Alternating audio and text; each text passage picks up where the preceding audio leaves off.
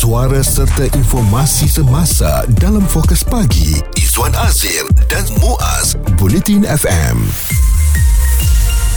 kita nak berkongsikan bersama dengan anda yang mana mungkin ada di antara anda yang telah pun mengetahui ataupun masih lagi menjalankan kajian mengenai boleh tak air laut ini menjadi sumber untuk air bersih ya.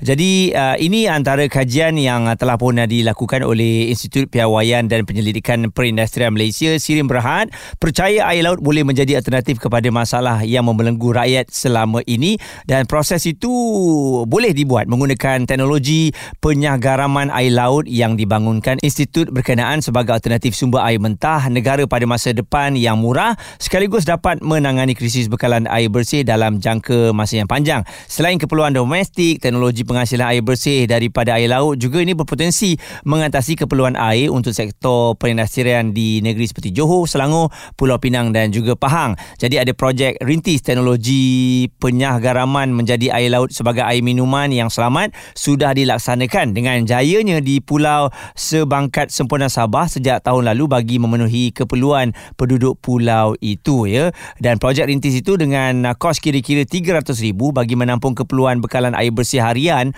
untuk kegunaan 200 penduduk setempat namun bekalan air minuman itu kini turut dinikmati hampir 1000 penduduk kawasan sekitar. Jadi mengulas mengenai perkara tersebut Presiden dan Ketua Pegawai Eksekutif Kumpulan Sirim Datuk Dr. Ahmad Sabirin Arsyad berkata dengan menggunakan teknologi berkenaan pihaknya berjaya menghasilkan air bersih menggunakan tenaga solar atau tenaga boleh diperbarui. Jadi ini sesuatu yang menarik untuk kita kongsikan bersama. InsyaAllah kejap lagi kita akan bersama dengan engineer Dr. Zaki Zainuddin untuk bercerita mengenai kepakarannya iaitu dalam air dan adakah air laut yang boleh bertukar menjadi air bersih ini selamat untuk digunakan. Isu terkini dan berita semasa hanya bersama Izwan Azir dan Muaz Bulletin FM air laut yang uh, dikatakan boleh bertukar menjadi air bersih melalui proses-proses yang telah pun uh, dijalankan. Jadi untuk mendapatkan ya penjelasan yang lebih uh, mudah untuk difahami, kita bersama dengan engineer Dr. Zaki Zainuddin yang merupakan pakar kualiti air dan juga pemodelan kualiti air. Jadi doktor kalau uh, dilihat dari segi um, air laut bertukar menjadi air bersih ini sebenarnya kajian ini telah dijalankan berapa tahun doktor? Sebenarnya apa ni uh, proses penurunan pengurasan eh air laut uh, menjadi uh, air minum ni dah lama sebenarnya. Mm-hmm. Dia dah, dah, dia menggunakan teknologi bermembran sudah, sudah berpuluh tahun jugalah kalau di Singapura contohnya mereka mula membangunkan uh, apa ni uh, teknologi penurasan air laut ni yang pertama tahun 2004-2005 itulah mm-hmm. Singapura mereka, mereka kembangkan logi tersebut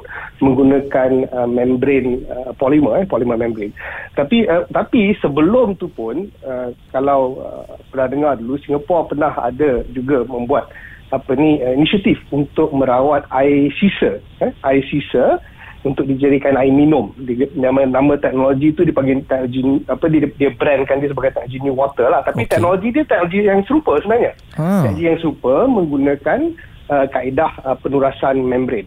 Oh, okey. Jadi um, dari segi kualitinya doktor adakah 100% bersamaan dengan air yang biasa kita minum ini doktor? Okey, dia sebenarnya dia sebenarnya uh, bergantung pada perspektif kita dia sebenarnya dia boleh lagi pure daripada air yang kita minum wow.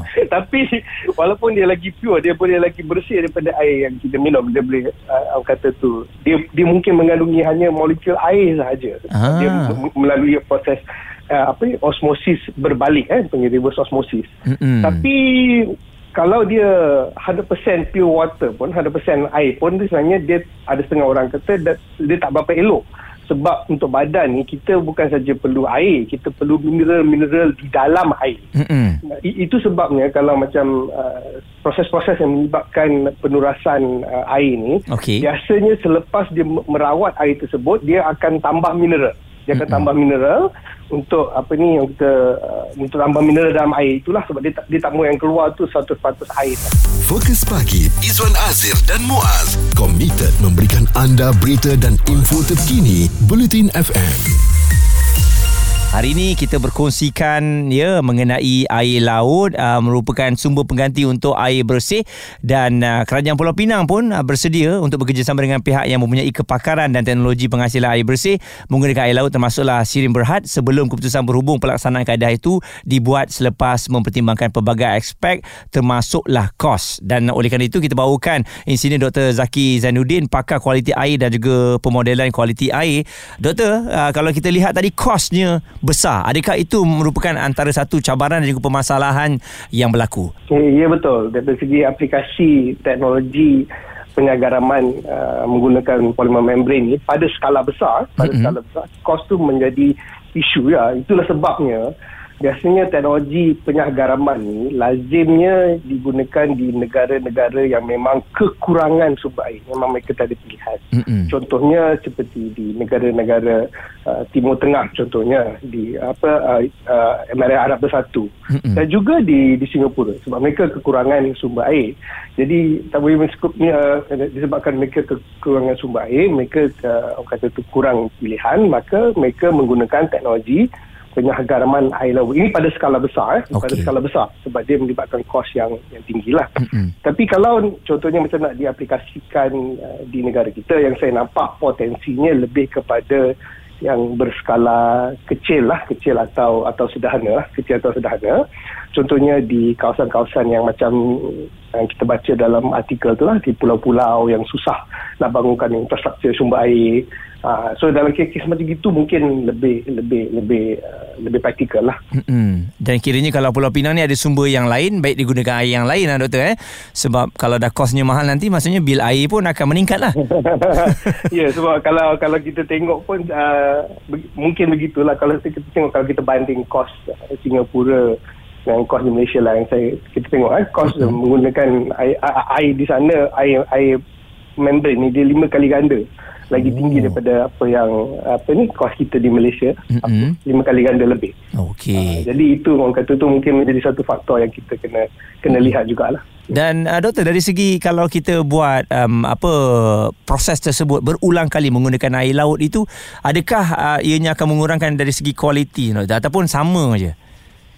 Dia sebenarnya macam saya sebut tadi lah dia sebenarnya bila kita apply teknologi uh, polymer membrane ni air yang didapat tu hampir uh, pure air yang tulen, air tulen 100%. Mm-hmm. Jadi orang kata tu memang air tu uh, uh, sangat sangat sangat pure lah. Cumanya mm-hmm. mungkin dia tak ada mineral dalam tu. Cumanya mm-hmm. um, kalau kita tengok eh macam di saya kata tadi uh, yang pernah dibuat di Singapura selain daripada uh, menggunakan teknik teknologi tersebut untuk penyahgaraman air, air laut. Okay. Teknologi tersebut boleh juga diguna untuk merawat air sisa. Mm-hmm. So air sisa tu pun kalau dia diguna teknologi yang sama, dia boleh mendapat air yang sangat bagus.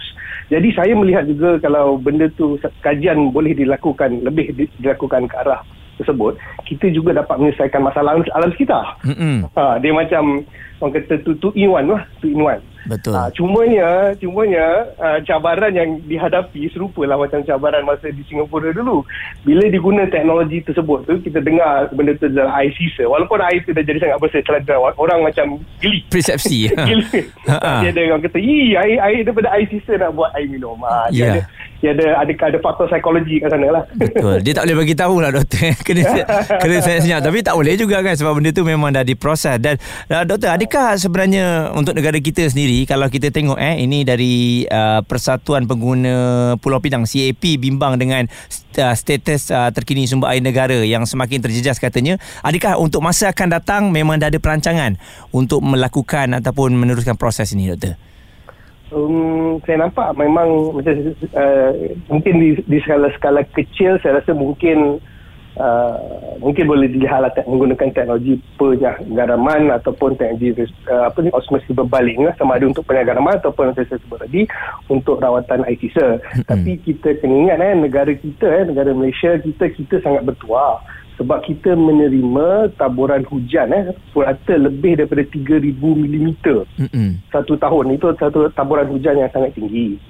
Jadi sebenarnya kita cumanya kita perlu lebih baik dalam mengawal dan mengurus uh, lembangan-lembangan sungai kita. Itu masalah itu mungkin disebabkan oleh CAP lah. Mm-hmm. CAP kata sebab kita uh, sekarang ni banyak berlaku kes uh, pencemaran uh, dan sebagainya.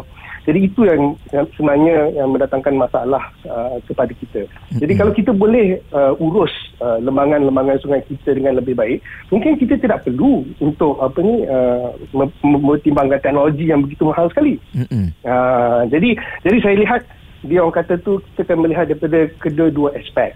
Eh, lagi satu lah mungkin persoalannya eh. okay. macam inilah uh-huh. lagi satu aspek mungkin lagi satu dimensi kita melihat perkara ni eh. just because kita ada satu teknologi yang untuk kata tu boleh menyelesaikan masalah sumber air kita adakah itu bermakna kita akan membenarkan terus alam sekitar kita di punarana mm-hmm.